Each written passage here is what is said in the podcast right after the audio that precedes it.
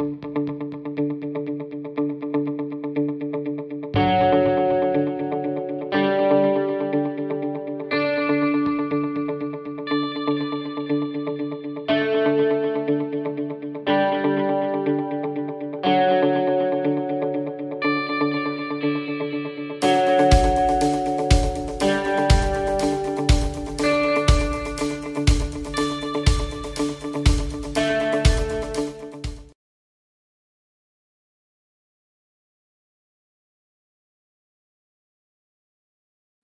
quero pedir que você abra sua Bíblia, Neemias capítulo 4. Livro de Neemias capítulo 4, versículo, versículos 13 e 14. Dentro do tema que nós estamos desenvolvendo esse mês, evangelizando no contexto das ideologias, nós propomos é, falar também sobre a família. Porque não podemos, nós temos, a nossa família está inserida numa sociedade. Nossa família está inserida em um contexto. E esse contexto, e nesse contexto estão as ideologias. Todos nós, nossos filhos, todos nós estamos à mercê de ideologias que estão cada vez mais, mais, mais fortes dentro da nossa sociedade. Nós, na escola, ligamos a televisão, tudo que nós fazemos, nós estamos encontrando diariamente essa, essa, esse ataque massivo das ideologias, principalmente no contexto da família. Por isso, eu me propus hoje falar sobre família, nesse sentido. Neemias 4, versículo 13, vamos ler. Diz assim: Por isso, posicionei alguns do povo atrás dos pontos mais baixos do muro, nos lugares abertos divididos por famílias. Diga comigo, famílias. Armados de espadas, lanças e arcos. Fiz uma rápida inspeção e imediatamente disse aos nobres, aos oficiais e ao restante do povo: Não tenham medo deles. Lembre-se de que o Senhor é grande e temível. E lutem. E lutem por seus irmãos por seus filhos, por suas filhas, por suas mulheres e por suas casas. Amém? E lutem, lutem por seus filhos, por suas filhas, por suas mulheres e por suas casas. Neemias, perdão, irmãos. Neemias é um homem de restauração. Ele tinha uma missão. Ele se dedicou a essa missão, ele chorou, ele orou, ele se entregou a esta missão. E essa missão era a de restaurar as muralhas da cidade de Deus que tinha sido destruída. Ah, muralhas aqui significa, além de algo físico, porque a, a, a muralha significa algo que, que cerca, que limita. Né? A muralha significa também algo que nos limita e que nos protege. Nem sempre aquilo que nos limita é ruim. Muitas vezes aquilo que nos limita nos protege. E muitas vezes as coisas que nos protegem, ou melhor, que nos limitam, elas não são más, elas são elas são protetivas, elas nos protegem. Quando você coloca limites para uma criança, por exemplo, você não está prejudicando essa criança, você está protegendo, sim ou não? Você coloca limites, você não está prejudicando a vida dessa criança, você está protegendo-a. E assim também nós, nós entendemos é, o que significam as muralhas para nós. Hoje nós vivemos tempos como os de Neemias, onde as muralhas das, da família, dos valores, as muralhas dos princípios estão derrubadas, estão destruídas, estão por terra. É. Vivemos em um mundo que está chamando o mal de bem e o bem de mal. Ah, no mundo físico, mundo físico, limites são fáceis de ver, de enxergar. Nós estamos aqui dentro e nós temos limites aqui, que são as paredes. É, limites são fossos, são cercas, são muros. No mundo espiritual, também limites são reais. Né? São reais e são necessários, principalmente. Os limites, eles definem nossa alma e nos ajudam a, a guardar e proteger não somente a nós, mas também a nossa família. Então, os limites nos ajudam a guardar e proteger o que é bom e excluir o que é ruim. Guarda o nosso tesouro, guarda a nossa família. Você não vai guardar um tesouro, um tesouro no parque. Você não vai guardar um tesouro lá no meio do campo de futebol, né? Você não vai guardar o seu tesouro no meio da rua. Você vai guardar o seu tesouro num lugar protegido, num, num lugar cercado, sim ou não? Aquilo que a gente protege, supostamente, é aquilo que a gente ama, que a gente estima. Então, os limites nos ajudam nisso. Nós estamos, irmãos, é, numa sociedade extremamente permissiva, onde limites e regras são atrasos. É, limites e regras é regressão, é regredir. Não é verdade? Mas esse texto, ele nos chama para lutar pela família, sim ou não?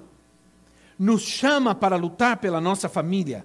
Devemos lutar pelo nosso casamento, devemos lutar pela nossa casa, devemos lutar pelos nossos filhos, devemos lutar pelas nossas esposas. É? Família é uma cidade sem muralhas, hoje em dia. Hoje em dia a família está completamente sem proteção nenhuma. Neemias se preocupava com a falta, ou melhor, com as ruínas das muralhas em torno da cidade. Ele sabia que ela, que essas muralhas eram proteção. As muralhas cuidavam para que o inimigo não entrasse, para que o povo não se se, se perdesse, não ficasse desprotegido, mas também para que o inimigo não entrasse e agisse livremente sem proteção. Há muitas famílias hoje sem nenhuma proteção, sem nenhuma muralha. Nós não estamos cuidando, nós não estamos levantando muralhas ao redor da nossa família, e isso está fazendo com que os inimigos entrem e causem dentro da nossa família, dentro da nossa casa. A sociedade hoje está atacando os muros familiares. Se os muros familiares são os valores, os princípios, o amor, a comunicação, o, carinho, o afeto, a palavra de Deus, esses muros estão sendo hoje atacados e hoje a família é o alvo de uma sociedade depravada. A família só pode existir nos dias de hoje só pode subsistir nos dias de hoje se ela levantar muros e cercar-se e proteger-se desses ataques. Ora, irmãos, família só pode existir diante de Deus na união entre um homem e uma mulher. Ninguém diz amém a isso, mas isso é bíblico. A família realmente só pode existir na união de um homem com uma mulher. Então, realmente, só uma família, na união de um homem e uma mulher, pode ter filhos. Porque só um homem e uma mulher podem ter filhos, pelo menos que sejam deles. E assim estabelece-se o que Deus ordenou, o que Deus mandou, não existe outra. Nós somos bíblicos, nós seguimos a palavra de Deus, a Bíblia. Amém, irmãos? Nós não, não seguimos outro tipo de ordenação. Não é a ciência que dirige o nosso caminho, não é a filosofia, nenhuma ideologia, é a palavra de Deus, é a Bíblia. E na palavra de Deus não existe outro caminho, não existe outra formação familiar. E a procriação não é possível senão a união entre um homem e uma mulher. Ora, então quais são os conselhos que nos dá a palavra para proteger nossa família? É sobre isso que eu quero falar. Pelo menos três conselhos que nos dá a palavra para proteger nossa família. Provérbios 22, 6. Nós temos o primeiro conselho.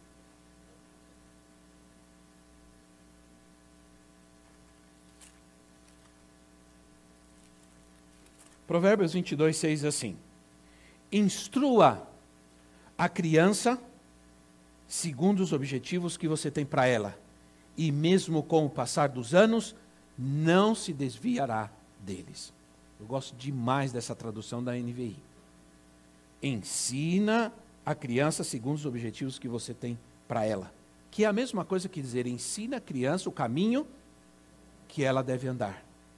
E ainda quando ela for grande, for já tiver idade, não se desviará dele. Ensina a criança. Neemias, ele, ele, ele está preocupado com a família. Né? Ele sabia que a responsabilidade daqueles homens diante da, da missão de restaurar as muralhas tinha que acontecer através da família juntamente com a família. Não é abandonar a família para fazer alguma coisa, mas aquilo deveria acontecer juntamente com a família. Nossa responsabilidade como pais é ensinar os nossos filhos os princípios e os valores da palavra de Deus. Nossa responsabilidade como pais. Não é responsabilidade da igreja, não é responsabilidade da escola, não é responsabilidade da televisão, é nossa responsabilidade como pais. Não podemos deixar que a televisão, não podemos permitir que os videogames ou Hollywood eduquem os nossos filhos. Somos nós, pais, que devemos educar os nossos filhos. se nós não ensinarmos os nossos filhos a honrar a Deus, o mundo vai ensiná-los a desonrar a Deus. Vou repetir: se nós não ensinarmos os nossos filhos a honrar a Deus, o mundo vai ensiná-los a desonrá-lo. Pode ter certeza disso. Se você não ensina os seus filhos o que é bom, o mundo ensina o que é mal. Simplesmente. Esse versículo que nós acabamos de ler, Provérbios 22, 6, talvez muitos não tenham percebido que ele contém uma promessa. Ele contém uma promessa. Uma promessa para nós. É uma promessa se você se dedica a ensinar os seus filhos o caminho que ele deve andar. E quando ele for velho, não se desviará. Qual é a promessa? A promessa é que se você ensinar se você se dedicar, se você se esforçar, se você tomar tempo, gastar energia, tempo, para educar e ensinar o seu filho o caminho que ele deve andar, a promessa é: mesmo que passem os anos, ele cresça, aconteça o que acontecer, ele nunca se desviará desse caminho. Aconteça o que acontecer. Isso é uma promessa. E se é uma promessa, não interessa o que está acontecendo agora.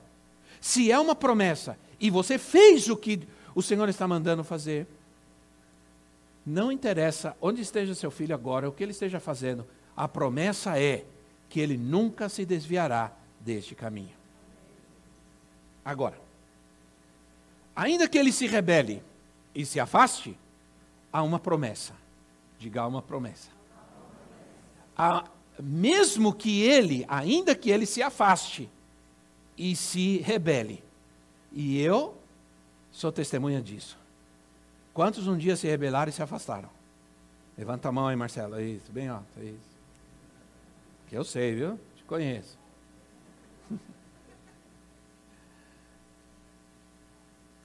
Por que nós estamos aqui hoje?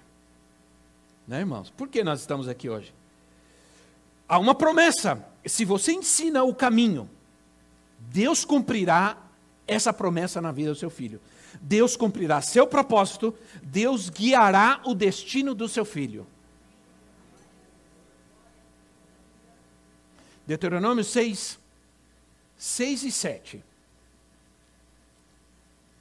É um texto, é um texto nosso, nós amamos esse texto. 6, 6 e 7. Deuteronômio 6, 6 e 7 diz assim: Que todas essas palavras que hoje lhe ordeno estejam em seu coração. Ensine-as. Olha as palavras que tem esse texto. Ensine-as com persistência a seus filhos. Converse sobre elas quando estiver sentado em casa, quando estiver andando pelo caminho, quando se deitar, quando se levantar. Amarre-as como um sinal nos braços e prende-as na na testa. Escreve-as nos batentes da, das portas da sua casa e em seus portões. Eu, eu li esse versículo em algumas traduções bíblicas, e uma delas é, é, é a seguinte tradução: Bíblia, linguagem contemporânea, linguagem contemporânea.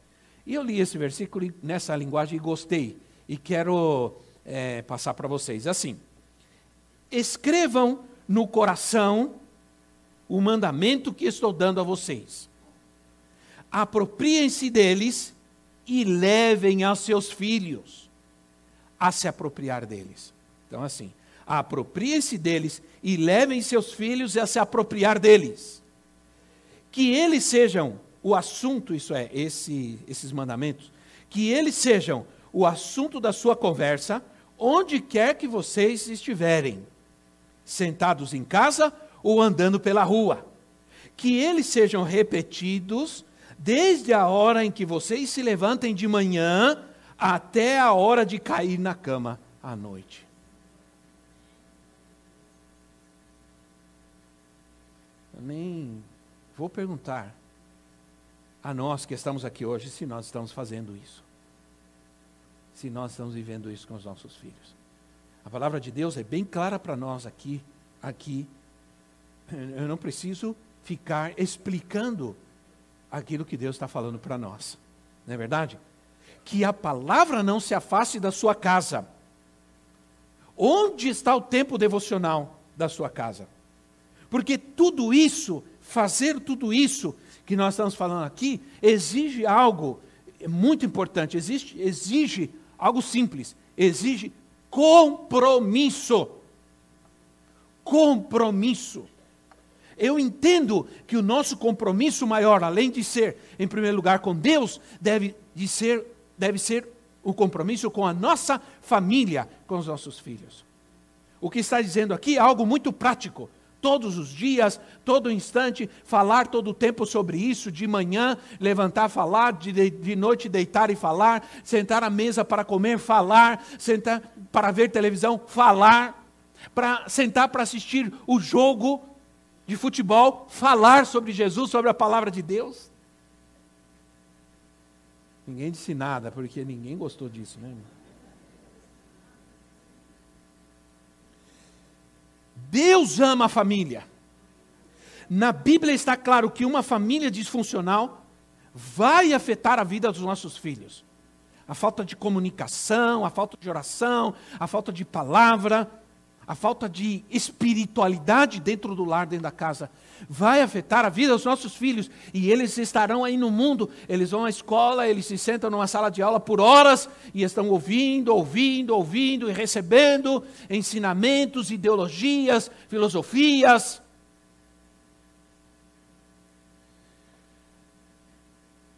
Ah, há um homem na Bíblia, vou mencionar dois no, Antigo Testamento. Um homem chamado Acabe ele foi um rei. E um rei mau. Ele, e Acabe teve 70 filhos. 70 filhos. Mas Acabe não viveu com Deus. Acabe se afastou de Deus e afastou seus filhos de Deus também. Acabe era permissivo, não corrigia, não cuidava, não disciplinava seus filhos E ele guiou mal seus filhos. Ele não guiou seus filhos em direção a Deus. Ele deu mau exemplo. seus filhos viam suas más atitudes, seus filhos repetiam suas más atitudes e ele não fazia nada. Sabe quais foram os resultados disso, ou qual foi o resultado disso? No segundo livro de Reis, capítulo 10.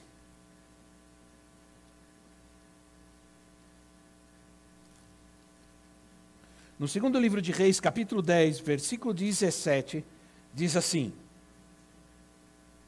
Segundo livro de Reis, capítulo 10, versículo 17. Quando Jeú chegou a Samaria, matou todos os que restavam da família de Acabe na cidade, que estavam na cidade. Ele os exterminou, conforme a palavra que o Senhor tinha dito a Elias. Todos da casa de Acabe foram mortos. A família de Acabe se acabou. Seus 70 filhos foram mortos à espada. Esse foi o resultado de não levar os seus filhos a andar com Deus. Quando é, Jeú foi um homem poderoso de Deus, que trouxe a justiça de Deus, e todos, toda a família de Acabe, todos os filhos de Acabe, seus 70 filhos morreram. Neemias, ele diz assim: cuida da tua casa, protege a tua casa. Não é em vão que ele está dizendo isso. Mas há na Bíblia também um homem chamado Obed-Edom. Era um homem que amava Deus e amava a palavra de Deus. E Obed-Edom também tinha 70 filhos. Interessante. Obed-Edom também tinha 70 filhas, filhos. E olha como termina a família de Obed-Edom, segunda de Samuel, capítulo 6, versículo 11. Segundo de Samuel, capítulo 6, versículo 11, diz assim: A arca do Senhor ficou na casa dele, isso é, de Obed-edom, por três meses, e o Senhor o abençoou, e a toda a sua e a toda a sua família. Deus abençoou Obed-edom e abençoou toda a sua família, toda a sua casa. Você lê a história e você vai ver que todos os filhos de Obed-Edom foram abençoados por Deus. Por causa da obediência, por causa da fidelidade, porque Obed-Edom amava Deus, amava a presença de Deus, e amava a presença de Deus dentro da sua casa, cultivava a presença de Deus dentro da sua casa. Como você crê, a que uma criança que cresce num ambiente de briga, de confusão, de xingamento, de palavrão, de, de, de, de, sem comunicação, sem amor, vai crescer. A arca do Senhor ficou na casa dele por três meses. Deus vai abençoar a sua casa. Deus vai abençoar a sua casa. Deus cumprirá o propósito dele na vida dos seus filhos. E a sua casa será abençoada. Você será como Obed-Edom. Seus filhos, seus descendentes serão extraordinários. Você crê nisso, irmão? Meus filhos vão crescer mais alto que eu.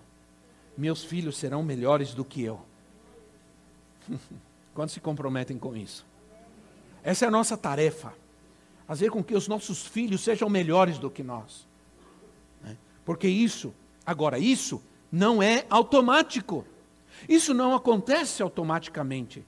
Precisamos ter compromisso. Não é somente trazê-los à igreja e já se acabou. O compromisso principal está dentro da casa, entre as quatro paredes. O princípio de se levantar, se deitar, falar, ministrar a palavra, ter a palavra. Agora, eu digo para vocês uma coisa: nós estamos aí na, na, febre do Game of Thrones. E eu acredito que o mundo inteiro está vendo isso. Eu não sei o que você faz vendo Game of Thrones com seus filhos quando aparecem algumas cenas que aparecem lá. Se isso acontece e está normal, para você, isso está mal. Isso está mal. Ora, não é algo que acontece automaticamente. Tudo que nós estamos falando aqui não é algo que acontece automaticamente. Embora eu provavelmente eu esteja falando de coisas tão simples, mas elas são fundamentais para nós, como homens, mulheres, para os nossos filhos que estão aqui, para a igreja e para a nossa nação. Não é brincadeira. É um compromisso muito forte e muito sério. E essas coisas não vão acontecer automaticamente se nós não fizermos nada e tomarmos uma decisão.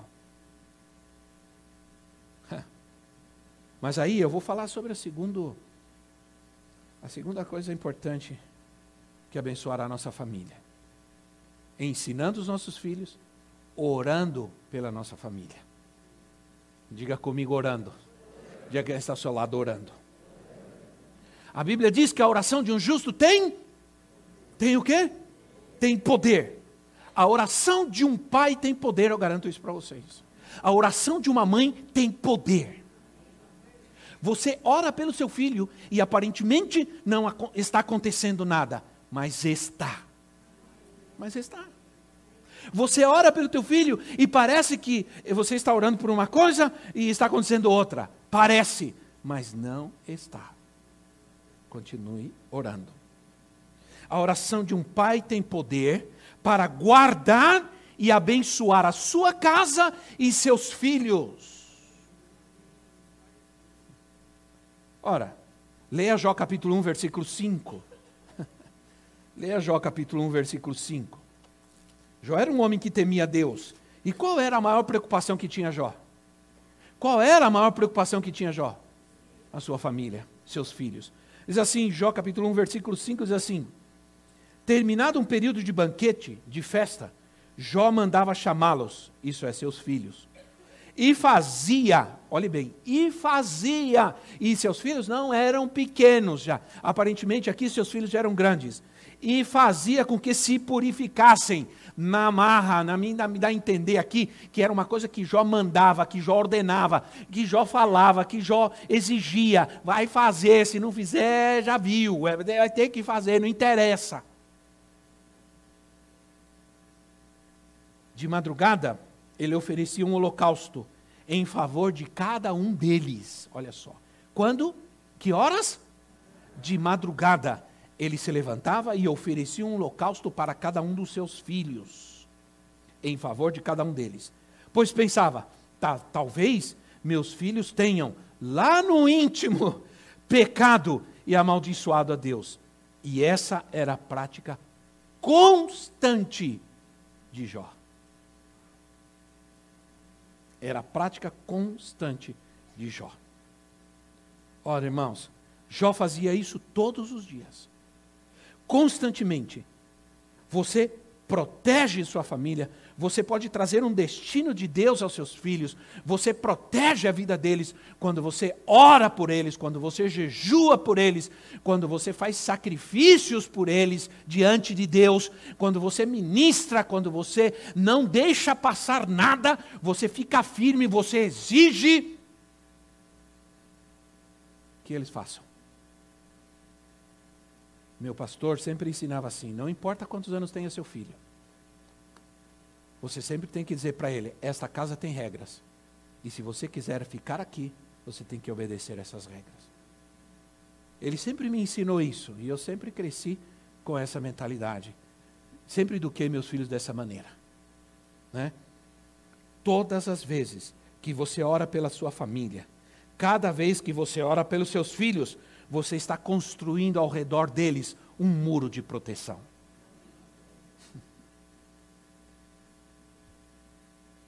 Você está blindando a sua família.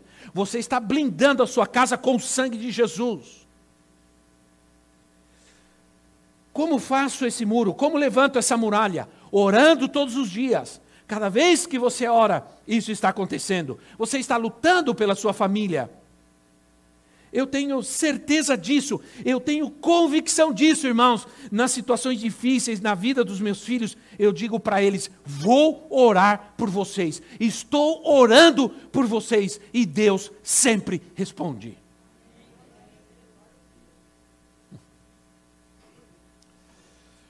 nos tempos mais difíceis da minha juventude, minha mãe e minha avó oravam por mim.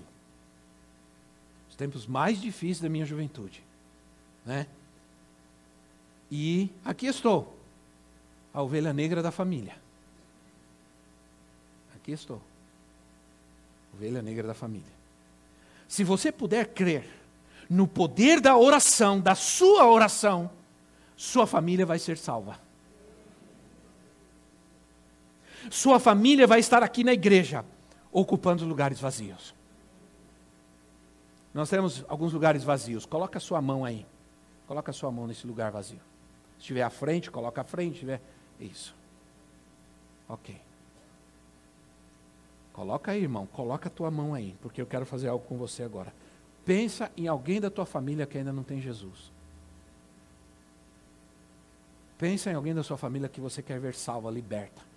Comece a orar por essa pessoa e dizer assim: Senhor, eu ainda vou ver Fulano sentado aqui nessa cadeira, te adorando. Diga isso, irmão. Ainda vou ver Fulano aqui adorando o teu nome neste lugar, Senhor. Faça isso, meu irmão. Faça isso e creia. Faça isso e creia. Se você não tem ninguém, diga, Senhor, traga alguém para ocupar esse lugar. Senhor, salva vidas para ocupar esses lugares. Esses lugares que estão vazios, irmãos, precisam ser ocupados com gente que nós vamos ganhar para Jesus. Que nós vamos trazer para Cristo. E tem que começar pela nossa casa, pela nossa família, pelos nossos filhos. Aleluia. Quando eu comecei nesta igreja e nós mudamos lá para Avenida Fuad Lutifala, há bastante tempo atrás já. Eu ia todo dia para lá. Quer dizer que alguns de vocês chegaram quando a gente estava lá. Isso quer dizer que vocês são resultados dessa oração. Porque todos os dias eu ia para lá. E todos os dias eu orava cadeira por cadeira. Eu punha minha mão. Todos os dias. Eu fiquei sem vergonha agora, não faço isso, mas é uma boa sugestão aos pastores e líderes que estão aqui. Todos os dias orava por cadeira e cadeira. E eu me lembro que eram 300 cadeiras. Eu orava uma por uma. Dizia, Senhor, traz vidas que ocupem esse lugar para adorar o teu nome. Traz vidas, salva, liberta vidas que venham aqui este lugar ocupar. E cada domingo esses lugares eram ocupados cada vez mais. O que aconteceu? Será que não é porque deixamos de orar? Será que é porque não deixamos de clamar pelas almas perdidas? Hum? Olha, Neemias manda a gente ficar vigilante. A vigilância fala de oração. Vigia pela tua família. Fica atento. É? Fica atento. Mas como o tempo passa, eu não posso demorar. Eu tenho que passar a terceira a condição importante para que você é, para que você proteja a sua família. Que nesse mundo cheio de pensamentos contrários à palavra de Deus, com esse mundo onde os valores estão por terra, destruídos, como levantar muros de proteção à nossa família? Como proteger a nossa casa? Ora, sabe como? Trazendo minha família para a arca que eu quero dizer com isso? Gênesis capítulo 6, versículo 11. Quando eu pensei sobre a igreja, pensei sobre a arca. Né? Porque a arca, toda vez que eu penso sobre a igreja, toda vez que eu vejo a arca, leio sobre a arca de Noé, eu lembro da igreja. Porque ela representa a igreja. Ela é um tipo da igreja. E Gênesis 5, oh, 6, perdão, versículo 11 diz assim: Ora, a terra, a terra estava corrompida aos olhos de Deus e cheia de violência.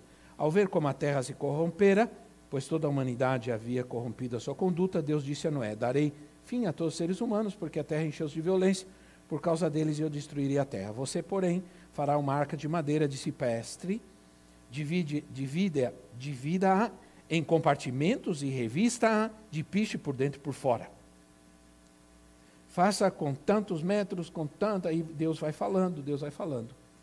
Então, versículo, capítulo 7, versículo 1. Então o Senhor disse a Noé: Entra na arca você e toda a sua família, porque você é o único justo que encontrei nessa geração.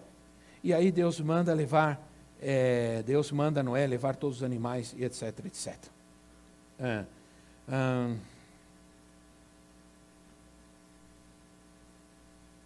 bom, a palavra de Deus diz que Noé entrou na arca juntamente com a sua família.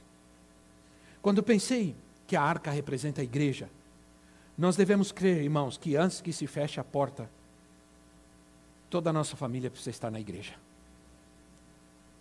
Quando fechou a porta da arca, toda a família de Noé estava dentro da arca. Lembra-se da, da, da, parábola das dez virgens, sim ou não? Fechou a porta e algumas ficaram para fora. E depois não adiantou bater. Noé entrou na arca com a sua família. Diz a palavra de Deus que entraram os animais, entrou a família de Noé, depois entrou Noé. Noé tomou cuidado para que toda a sua família estivesse dentro da arca, que ninguém ficasse para fora. Quando fechou a porta, todos estavam dentro da arca.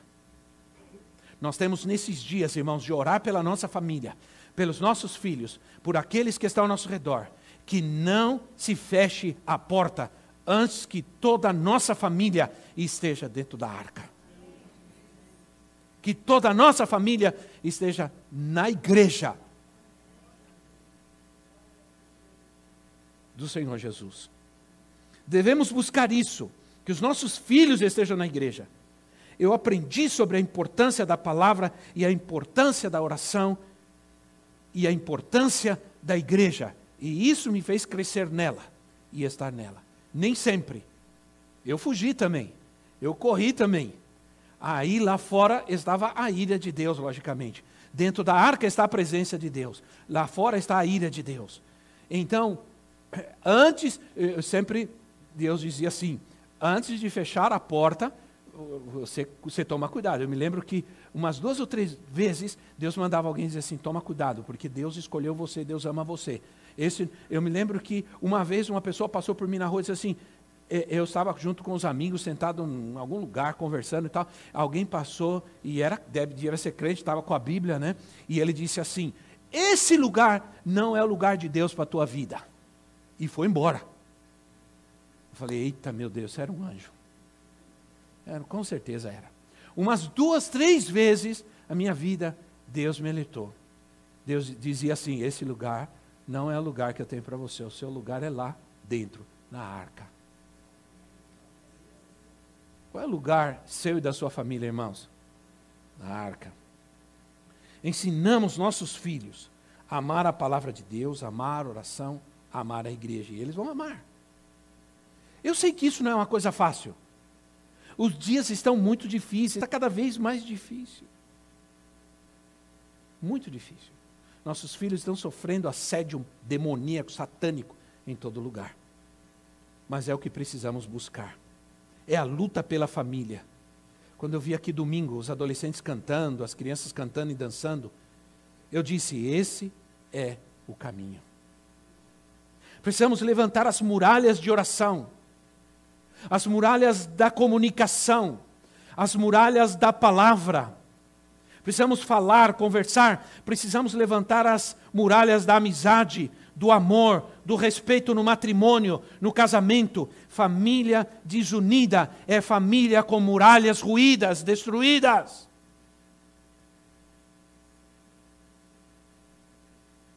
Sabe, eu pensei, que nós, que às vezes nós fazemos um diagnóstico da igreja.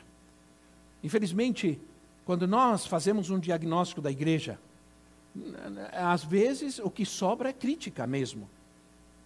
Né? Porque eh, sabemos que há muitas coisas erradas e negativas, mas nós, ah, nós estamos vendo e acusando as pessoas e, e percebemos que somos fracos, que não vamos orar, que não vamos levantar muralhas. Às vezes a gente fala: para que, que eu vou pregar isso? Para que, que eu vou ensinar? Para que, que eu vou convidar? Para que, que eu vou falar? As pessoas não se importam, elas não querem saber, elas não têm vontade, elas não estão preocupadas, elas não estão dedicadas.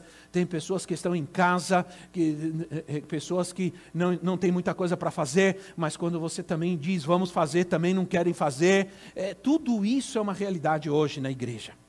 Tudo isso. É. A gente sabe disso. Nós não podemos, irmãos, salvar sua família. É você quem tem que fazer isso.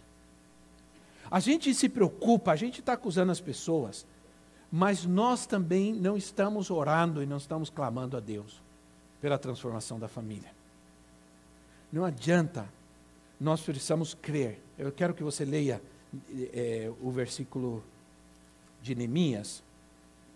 Nós lemos o capítulo 4, vamos ler o versículo 13, vamos ler o versículo 1 e 2.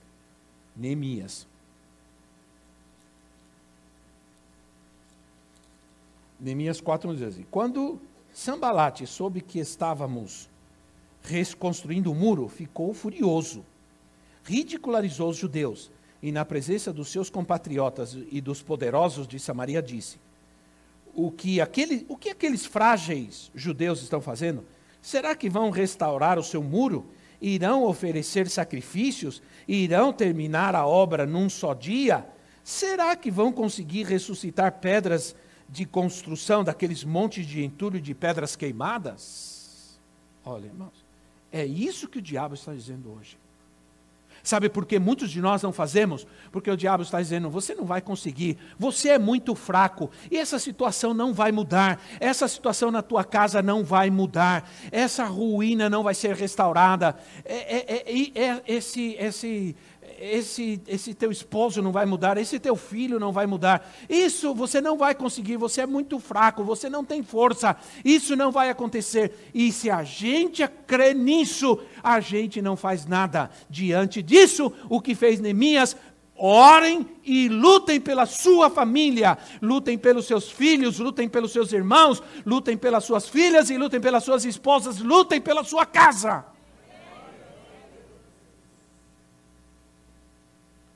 Não podemos nos resignar.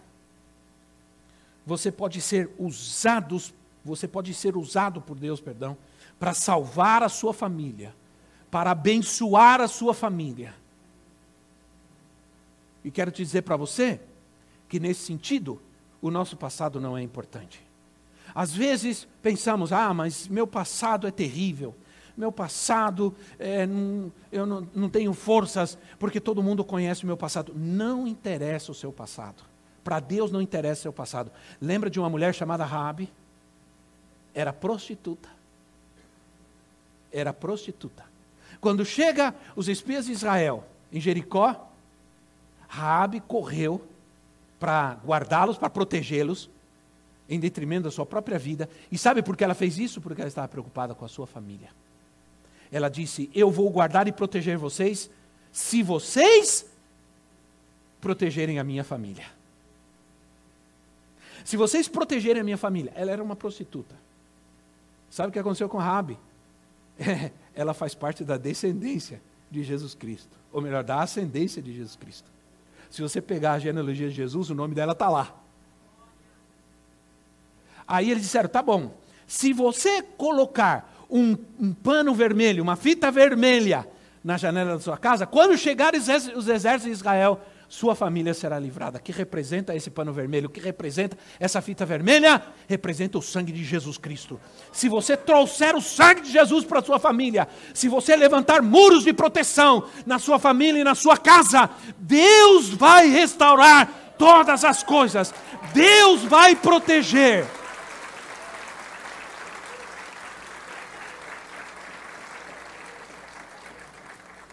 Então, nosso passado não é importante, porque os nossos pecados foram levados na cruz do Calvário.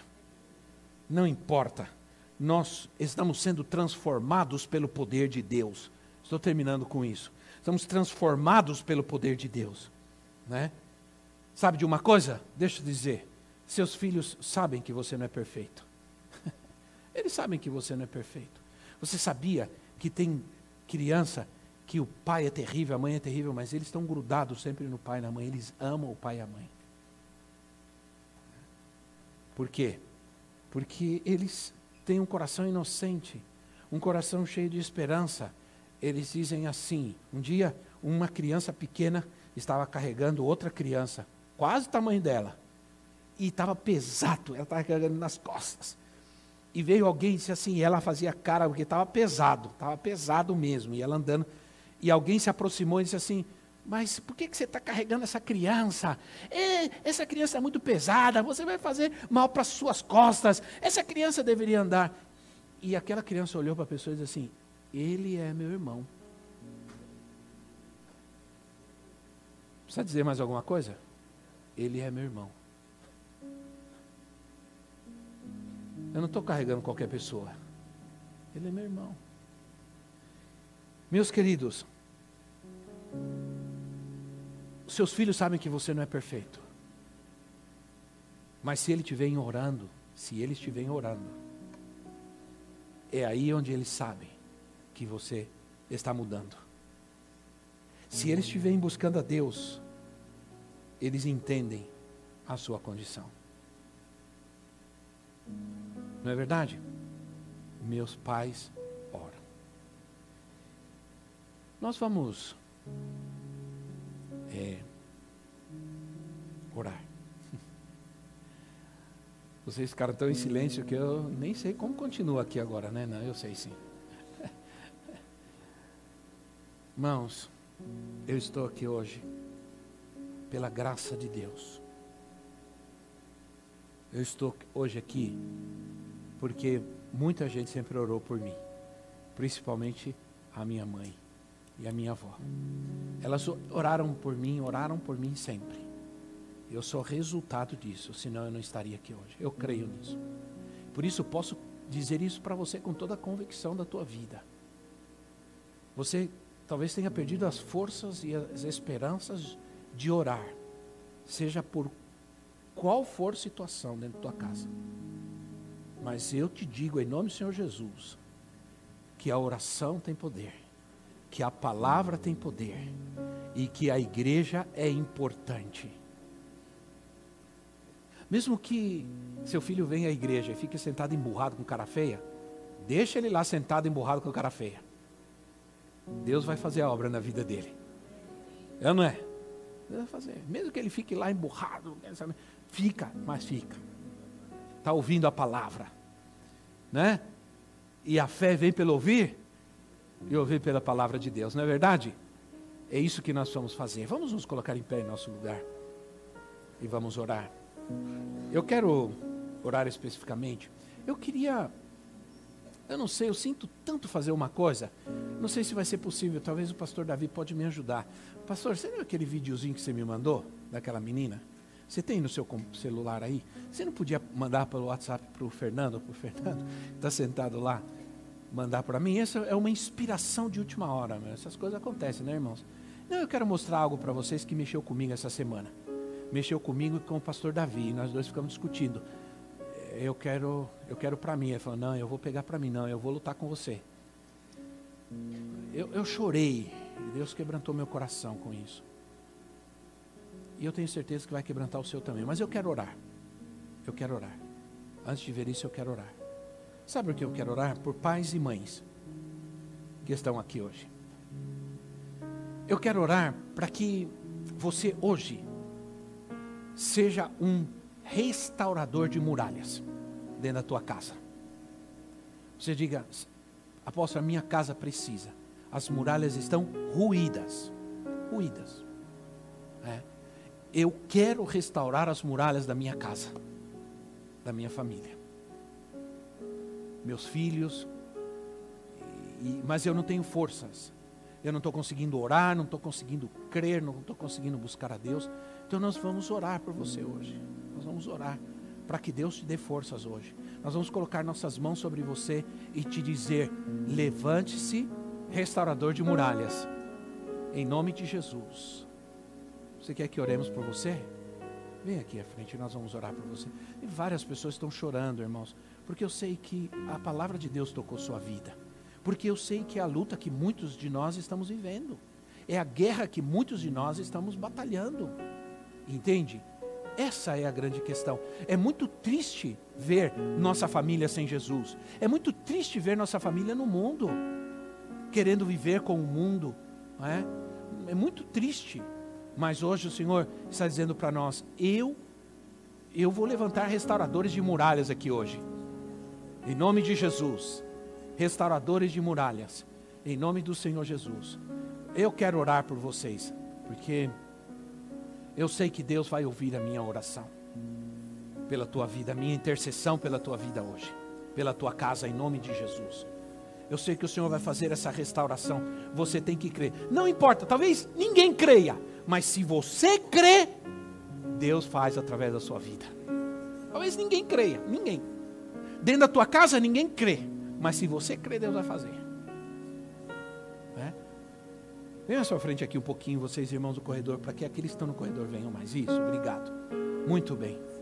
Tem muita gente aqui, né? Nós vamos orar por vocês. E nós vamos colocar nossas mãos sobre as suas vidas e vamos chamar vocês restauradores de muros. Os muros serão levantados nessa casa em nome de Jesus. Irmão, em nome de Jesus, começa a ver os seus filhos na casa de Deus, na igreja. Começa a enxergar isso, porque aquilo que você enxergar, Deus vai fazer.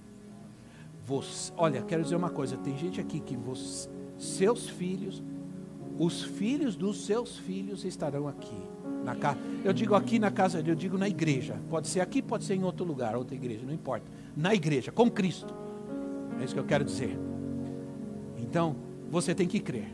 Se nós não podemos ensinar você isso, se nós não podemos pregar isso, então não somos mais igreja. Porque a igreja é constituída de famílias restauradas. Famílias restauradas. Crê no Senhor Jesus e será salvo tu e a tua casa crê no Senhor Jesus, isso é uma promessa. Crê no Senhor Jesus, será salvo tu e a tua casa. Então nós, pastores, pre, pre, pastores, profetas, nós vamos vir aqui e nós vamos profetizar na tua vida, restauradores de muros. É isso que nós vamos fazer. Nós vamos colocar a tua mão rápido, por favor, pastores. Em nome de Jesus. Restauradores de muros. Em nome de Jesus. Como é muita gente, vou pedir que a gente passe rápido, irmãos, orando e declarando e profetizando famílias restauradas, vidas restauradas, casa restaurada, casamento restaurado, em nome de Jesus. Eu repreendo esse espírito de confusão de dentro dessa casa, eu repreendo esse espírito de ira, eu repreendo esse espírito de confusão de dentro desse lar, desse casamento, em nome de Jesus Cristo. Restaura o respeito, restaura a honra dentro dessa casa em nome de Jesus. Em nome do Senhor Jesus Cristo. Em nome do Senhor Jesus. Levanta restauradores de muros agora, Senhor. E aqueles que estão longe, os filhos, o esposo, a esposa, aqueles que estão afastados da casa de Deus, vão ser trazidos agora em nome de Jesus.